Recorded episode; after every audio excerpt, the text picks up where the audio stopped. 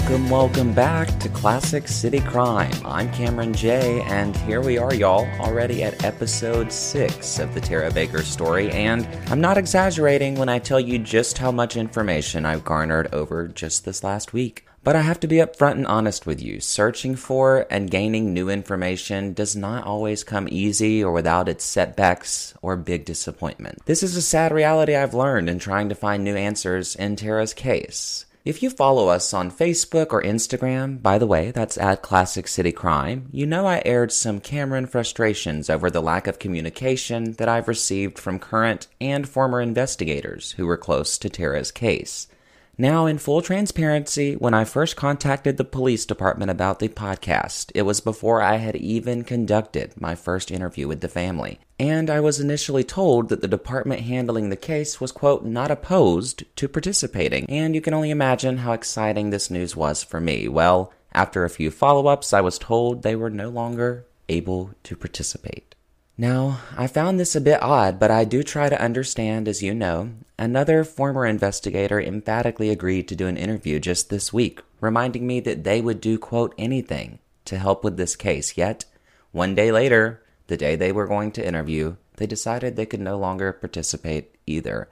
Now, like I've said over and over again in this podcast, I do try to be understanding of law enforcement's stance on this issue. This is an ongoing investigation, and there are details the police need to hold close to their chest. But I was hoping that maybe after 20 years, there might be some willingness to try a new method to seek new answers together. It's why I reached out to them from day one, and that was, it seems so far, wishful thinking. If you're listening, PD and former investigators, you know this the invitation is always open, truly.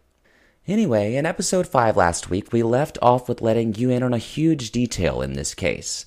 Not only did the Baker family have to deal with contradictions and false promises from the police, but they also did not get a death certificate declaring Tara legally dead until 10 years after her murder. Now, I worked in a funeral home for a couple of years, and death certificates are actually a huge part of the job. I've jokingly said before that the job is 90% paperwork, but that may be a little bit of a stretch. Death certificates are a family's legal way of presenting the death of their loved one to interested parties, such as account holders and insurance companies. Sometimes they come back days after the death. Other times, especially in cases of foul play, they can take months, but 10 years?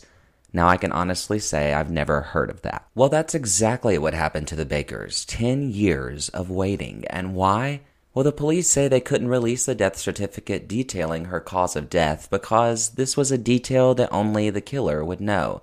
There's something important to keep in mind here, though. It's been nearly 20 years since Tara was killed, and details of her murder have leaked in the press over the years, and anyone that does a Google search or digs deep enough can find it. So it's not like that information hasn't been unofficially out there for quite some time. I understand their reluctance to issue this death certificate to protect the investigation, but I also have to understand the Baker family's true frustrations with yet another heartbreaking aspect of this case. Here's Tara's mom, Miss Virginia, talking about the fight for Tara's death certificate and the challenges that came along with it. We kept having problems with accounts of hers being open still people using or one of them was a phone that was in her name it was in the apartment and people kept using it. And then we would get you know overdue bills but it was in some somebody else was using it.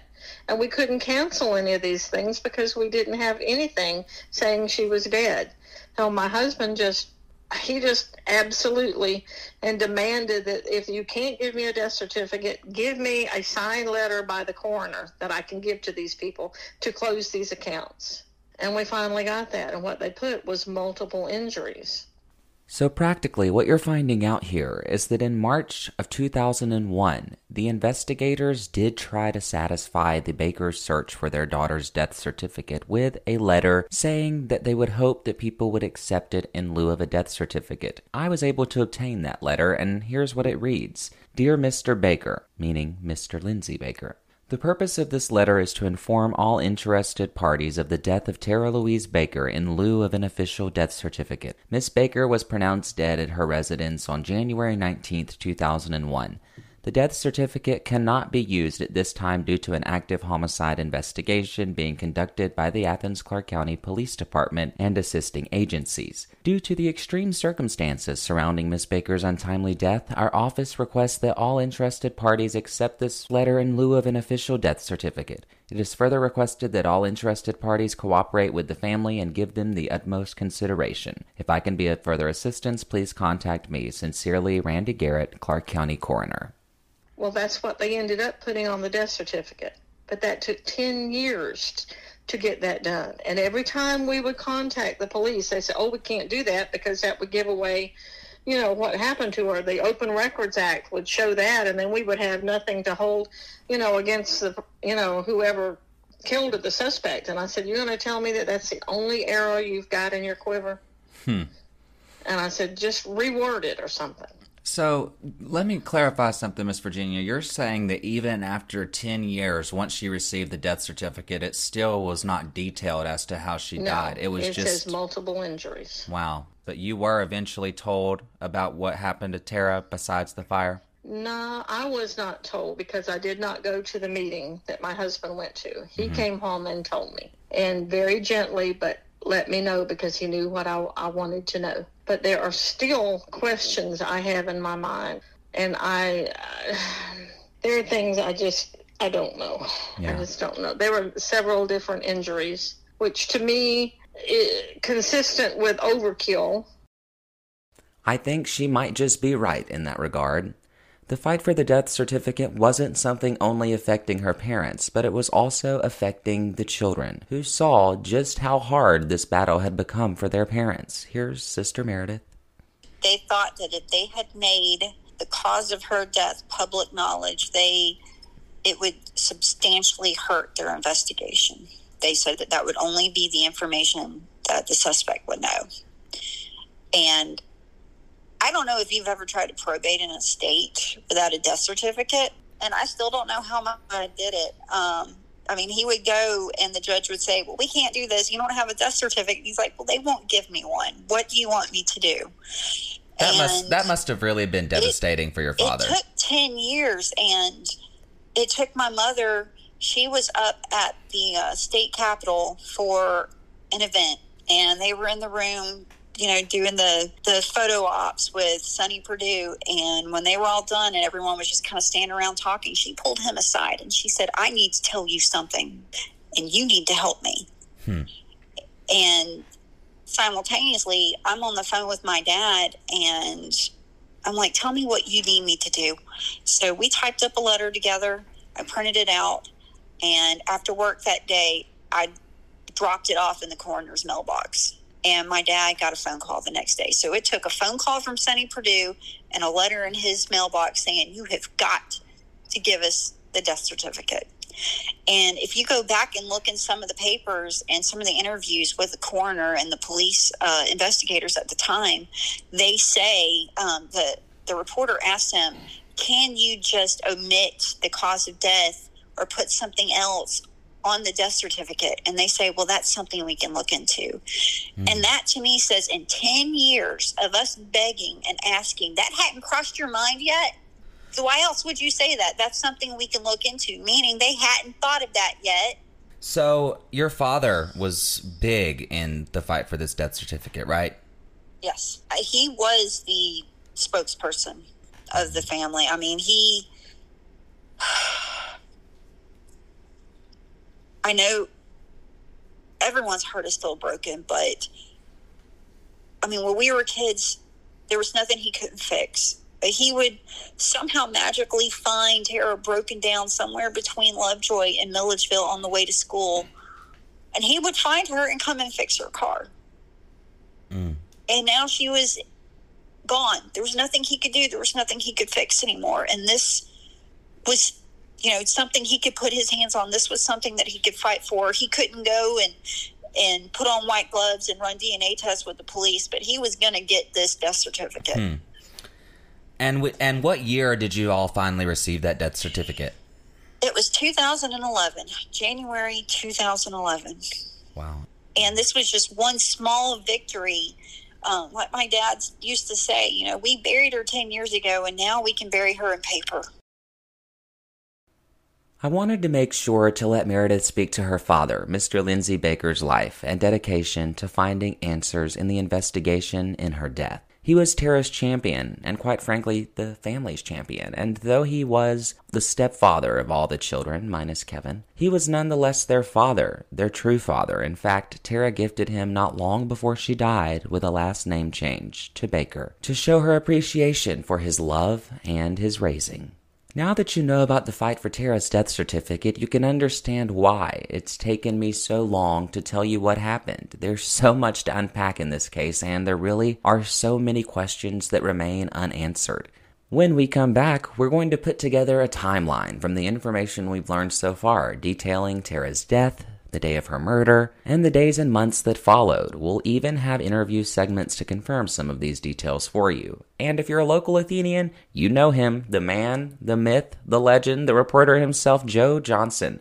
He's here to discuss what he came to know about the Baker family and about the case through the years. He'll also talk about the questions and people that still trouble him nearly 20 years later. This is Classic City Crime. We'll be right back. Hey, Mom, I miss you. How are you? Thanks for coming on the podcast. This is your first podcast. That's right. First of all, I just want to say that I'm super proud of you um, for bringing awareness to um, Tara's case. Well, thank you. I appreciate that. It means a lot. Um, so, one thing I'm bringing awareness to this week is diabetes, and I just wanted to reach out to you because you're a type 1 diabetic. When were you diagnosed? I was diagnosed in 2002 at the age of 25. And how has having diabetes affected your life, Mom? Diabetes affects each person differently. I guess the fact of knowing with type 1 that it's a long-term chronic condition and there's no really cure for it, just having to live with that every day knowing that. And of course, by all means, the fatigue that comes along with it. Sure. And how important is it for people that have diabetes to seek care? Oh, it's crucial for anybody with diabetes to have access and treatment and education as soon as possible. That's why this week here at Classic City Crime, I'm encouraging all of our listeners to donate to the local Mercy Health Center, which does help people who are needing care for diabetes get access to the treatment that they need. To donate, visit mercyhealthcenter.net or give them a call at 706 425 9445. Thanks again to my parents. It makes me so happy to have their support in this journey of telling Tara's story. Welcome back. I want us to now go over this timeline, piece by piece together, and much of it we've uncovered as the investigation has really gone on. This timeline was crafted through speaking with sources, reading old news articles, reviewing the released incident reports, and talking on and off the record with some of those who were closest to Tara back in 2001 her family, her friends, her classmates. Here's what we know about the last days of Tara's life, and I encourage you to grab your paper and pen or open your notes app and let's begin. Let's begin with the week of Tara's death, Monday, January 15th, 2001. Tara Baker and a friend who was close to her at the local Athens law firm where she worked before starting law school had a hangout at Tara's home at 160 Fawn Drive. The friend and source who spoke off the record says everything seemed in order at Tara's home and in her life that evening. They were looking forward to celebrating Tara's birthday on that Friday night, and that's Monday. Tuesday, January 16th, 2001. This same friend left their sunglasses at Tara's home on Monday, so Tuesday, Tara went by the law firm to return the item and to solidify some plans about meeting up with her law firm coworkers and friends on Friday, January 19th, 2001. They were going to be meeting up downtown to grab some drinks because, as you'll remember, that upcoming Saturday, Tara Baker was turning 24. Tara also went into a lawyer's office and met with him that afternoon, according to the source. On Wednesday, January 16th, 2001, Tara calls and speaks to her mother, Miss Virginia, for the last time. She mentions several odd things during this call, according to her mother, a classmate who was weirding her out, and several classmates have confirmed that this was an issue, and a coworker who might have interest in her. We now come to January 18th, 2001, a Thursday, the day before Tara Baker was murdered. Now, according to a source, the same friend and source who went by Tara's home on Monday, they emailed back and forth throughout the day and nothing seemed to be going wrong. Miss Virginia recalls that someone somewhere throughout the investigation mentioned that they might have seen Tara early in the afternoon at the Kroger buying groceries for what looked like a guest who might be arriving. They said the cart, or if you're from the South like me, the buggy, indicated that she might be expecting company. I have still not located this witness, so if you're listening, you know what to do. Give me a call, give me an email. Let's talk about this. We're still on Thursday here. Roommate Ashley Peavy is out of town, and roommate Valerie Lang left town in the evening after a class to visit a friend and to go to a parent's home on Friday. Now, that leaves Tara Baker's home at 160 Fawn Drive empty but for her. On Thursday evening, Tara, Katie, and Eugenia, who you heard from in episode 2 and who were Tara's classmates and in the same section, were all studying in the University of Georgia's Law Library. Now, this is located on North Campus, and it's just a hop, a jump, and a skip away from Broad Street, the lively downtown scene. Now, Katie and Eugenia left the library, and here's a quick reminder about what happened from there on from Katie. Thursday night, uh, you know, it's still the beginning of the semester, so we didn't have a ton of work, but we were in the library pretty late. Uh, Tara and I were. Um, and we were working on a paper of some kind that was due. Um, and I just remember her computer was had this really loud fan, and it would always really disrupt the quiet room.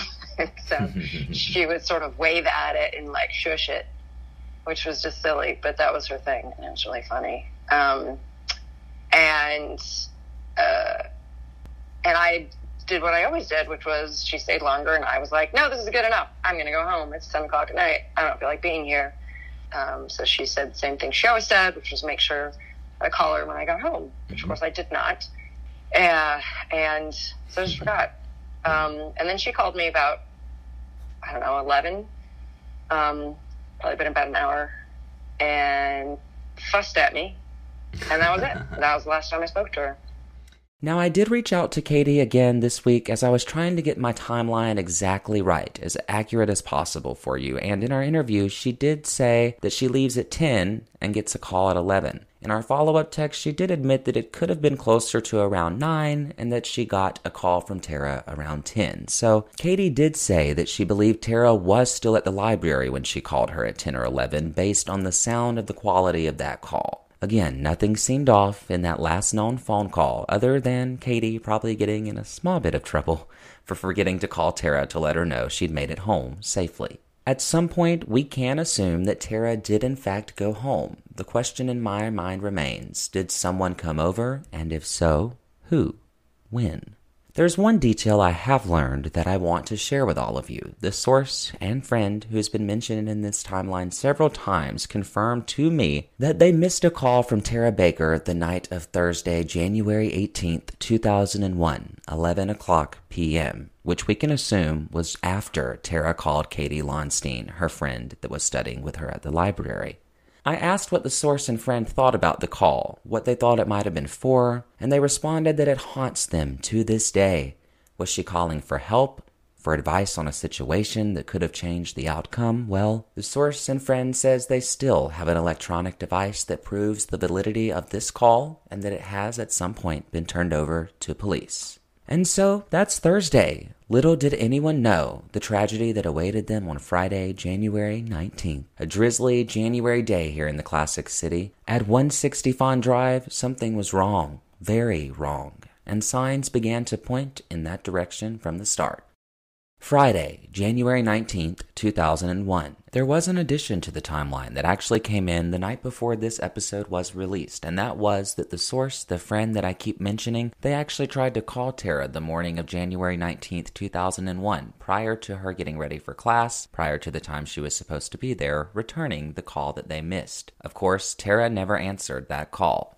At 9:30 a.m., classmates confirm Tara misses class. This is the same class she mentioned to her mom in that phone call. Most sources confirm that while this was unusual for any 1L and for Tara herself to miss a class, that she might have been out for her birthday and thought this might have been why she wasn't there, so they had no idea that she had been attacked, much less killed. At around 11:20 a.m., a 911 call is placed about smoke coming from 160 Fawn Drive, and according to the police incident report released through my open records request, an officer responded to the scene at 11:25 a.m. By 11:30, the fire department arrives on scene to extinguish the fire, and at some point shortly thereafter, the scene is turned over to the Athens Clarke County Police Department's Criminal Investigations Division. What we've come to learn about that day is Tara was attacked in her home, her room lit on fire by an item ignited by the stove and returned to Tara's bedroom.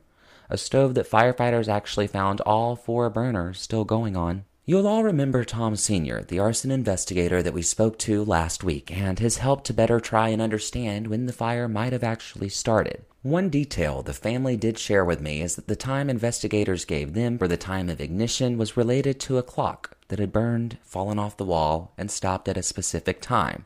Between 10 and 11 a.m., we believe.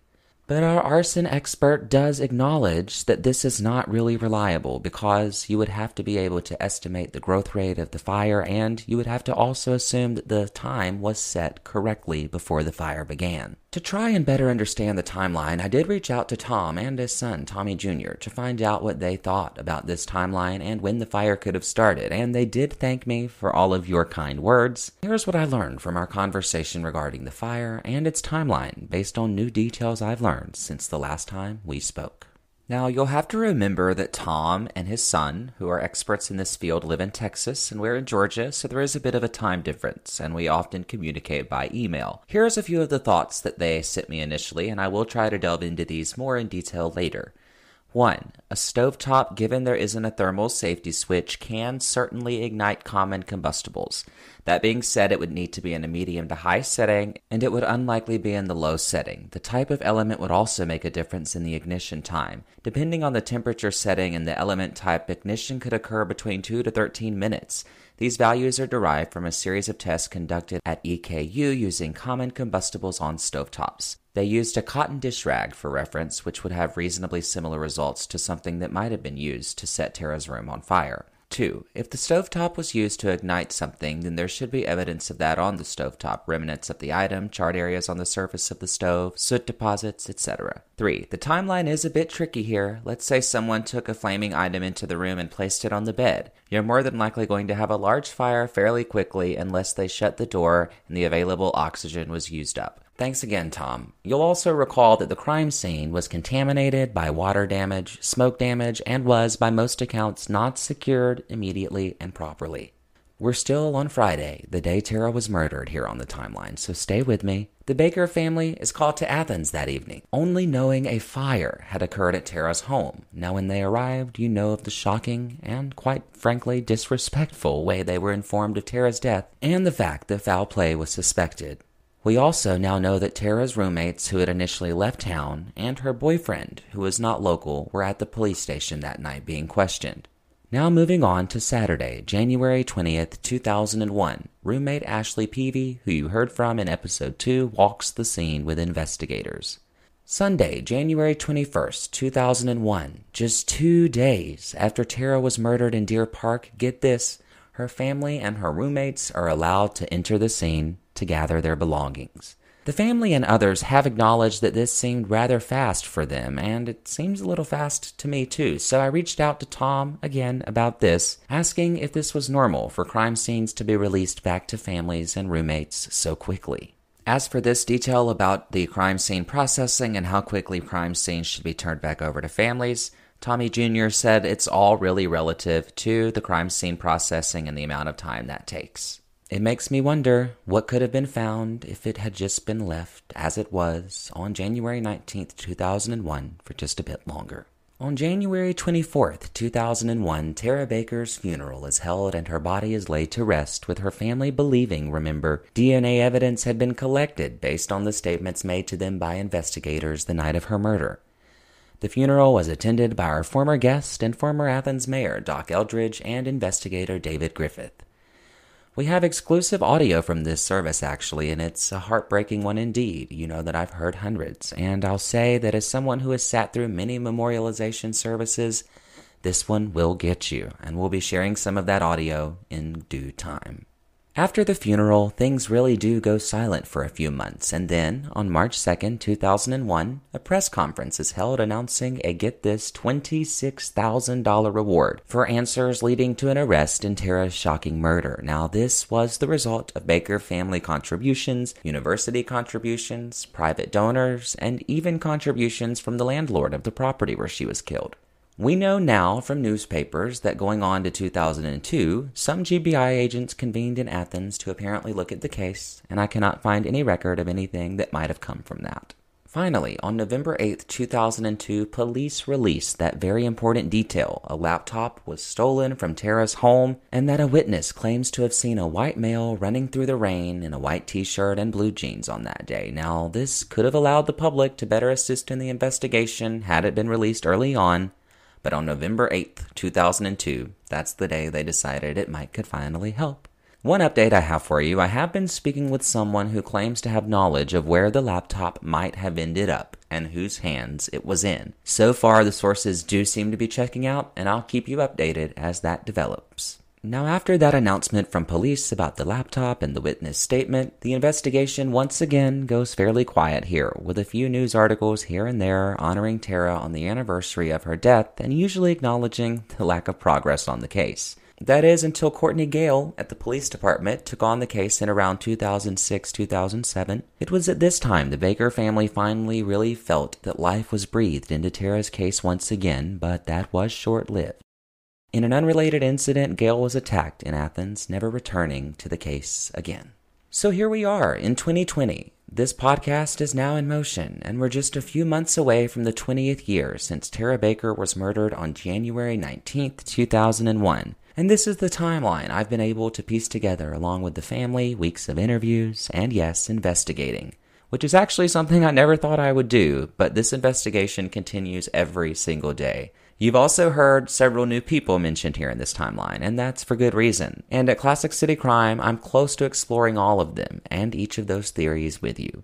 But first, there's one key man in Athens, Georgia, whose former reporting on this case really helped me be able to learn more about Tara's case and help piece together parts of the timeline I've presented for all of you. His name? Joe. Joe Johnson. He began reporting on the case when he moved to Athens in 2003. And while nearly 20 years have passed since Tara was killed, Joe, who now suffers from a condition which does impair his speech, wanted to speak out and speak to me exclusively about this case and what he came to learn. Newspapers like to do anniversary pieces when there's a high profile high profile homicide so that's how I, I, I initially got into it by doing anniversary pieces. Over over the time, I developed relationships with uh, Tara's parents, Lindsay and Virginia, and, and her sister Meredith, and we we have conversations that had nothing to do with the story, just checking up on each other. I was really glad that Joe reached out and agreed to interview because one thing I was curious to know from him is whether or not he, like me, felt that investigators were always very closed off about this case. And you guessed it, he agrees. And, uh, you know, this is not unique to Athens Clarke Police, but they're very protective of their cases. And and you can't you, you can't dispute the fact that they want to keep certain things confidential that only the, the offender would know. You know, you know what I'm saying? I think they could have let out more information earlier that could have led to more leads or more suspects. They just seem more protective about this case than any other that I came upon in, in Athens. Why do you think that was? I don't know. Maybe maybe because it was so high profile. It was national news. You know, a pretty young UGA law student slain in her own home. I mean, all people knew prior to you know me digging digging into it was she she was killed in a house fire. It was always the same vague responses, mm-hmm. and they wouldn't even confirm the information that I got from investigators that retired or gave me stuff off the record. They would never confirm anything. And like I said, the people of Athens, they just thought she died. She was killed in a, in a house fire. I mean, they did not know that she was strangled she was beaten and stabbed. I mean, then, then her house set on fire. I mean, it was, it was vicious. And I think people of Athens would have been up in arms if they knew about that early on. Now, it's interesting, Joe was actually one of the people who got the Baker family in touch with Dr. Henry Lee, the world renowned forensic scientist you heard me mention that looked at the case after a few years, and he confirmed what Miss Virginia had already told us about. His help was not seemingly welcomed by the local police department. The Bakers did connect with him, you know, at my urging. And Dr. Lee, he offered his assistance free of charge, and the police refused. You know, boggled my mind. I think they, they had some kind of conditions, even though he'd be checking over the case for the Bakers. He would have to only work with them and not reveal anything to outsiders, you know. And did he did he do that work um, and report to them only? He didn't agree to it. I guess the conditions were too constraining for him. I had to ask Joe, with all the digging, reporting, interviews that he's conducted over the last few years, did he have anyone that he thought might be involved? And he did have a few things to say about that. The boyfriend, you know, they, they said they ruled him out. They thought the boyfriend, you know, they're from a, a very small town called Lovejoy. Tara was now hit town Athens, and her, her, her social universe was expanding and she was running with some, you know, high highfalutin people. So I thought he was a pretty good suspect. Mm-hmm. The police said that he passed polygraph and that he did have a verified alibi. The um, classmate, they never did interview him, at least not to my knowledge. I, I don't understand why that is. People knew Tara, like, I mean, they said that this guy was really creepy, and and you could tell he had like kind of a thing for Tara. I'm not sure how far they went with that avenue the the lawyer in the firm where she interned, he moved out of state, and I, I I tracked him down. And when I tried to speak to him on the phone, he found out why I was calling. He hung up on me immediately. Joe mentions three people that the investigation initially focused on, and these are theories that any of you could have found by digging through local newspaper archives. So nothing that I am discussing currently is new here, but I believe the investigation really began with where it should, with any law student, with the people she loved and those who loved her, with those she went to school with, and yes, those Tara worked with. That's seemingly the smart place to look, and I'll give investigators credit for that. As we move forward in this podcast, I want you to remember a very, very important thing. While there are several people who I believe and some people believe could have killed Tara, there are also several people in that group who are very innocent. And it's important for me to note that to all of you. I think it's important for the family as well. There's a fine line for us to walk here moving forward, and I ask you to join me in that respect. Certain names and details moving forward might be changed to protect the investigation, certain individuals, and their families. So we know one thing, Classic City Crime. Someone did kill Tara Baker on January 19th, 2001. And as I've said before, the circle of possibilities, the theories, they all began to circle in Athens in the classic city not long after Tara's case hit the news. You've already heard from Joe Johnson, and he's mentioned a few. I asked Miss Virginia if she had anything she'd want to know from the killer, if they were listening. And she issued a mother's plea. If you could say one thing to the person who did this, what would you say? Why? That's all I've ever wanted to know. Why? What did she do that was so horrible mm-hmm. that she had to die? And I know that's more than one thing, but I also want to know who thought they had the right to cut off a limb on the family tree like that? Who had the right to take this precious gem from this family? Mm-hmm. I, I, the why is my has always been my biggest question. Right, right. I cannot in any way come up with a why unless it was a rejection and there was something crimin- incriminating on that computer. I've even gotten a copy of phone records and scoured those myself. I have done I called and interviewed some of her friends, someone who ran into her, I think the day before in the parking lot of a Kroger. Mm-hmm. And I asked them, Do you remember what was in her buggy? So I could see, was she expecting anybody, you know? Mm. I, I, I've done everything I could think of and then some. Right. So if you were listening and you know who did this, or you might be the one who did, I want you to hear again Miss Virginia's plea. W H Y. Why? Who were the key players in Tara's life? Who knows the answer to the why? Where did investigators go in regards to suspects and who did they talk to? And where is our own investigation here starting to lead? We'll explore very carefully several theories and people next time on Classic City Crime. Thanks for tuning in. Classic City Crime is hosted by me, Cameron J, co produced and designed by Kyle Kazaya.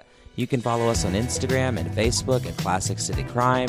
Sign up for our Classic City Crimes Insider list and learn more about this case at ClassicCityCrime.com. For story tips on the Tara Baker story, email us at ClassicCityCrime at gmail.com or call our tip line at 706 534 0025.